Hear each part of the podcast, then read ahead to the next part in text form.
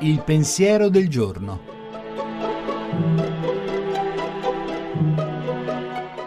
In studio padre Antonio Spadaro, direttore della Civiltà Cattolica.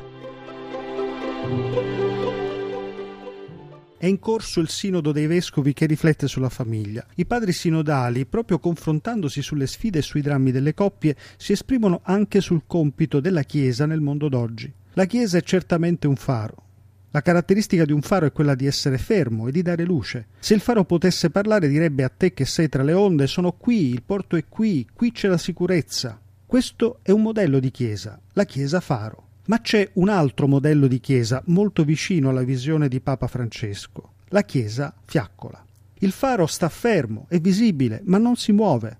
La fiaccola invece cammina lì dove sono gli uomini, illumina quella porzione di umanità nella quale si trova. E oggi più che mai la Chiesa è chiamata ad accompagnare i processi culturali e sociali, per quanto ambigui, difficili e complessi possano essere.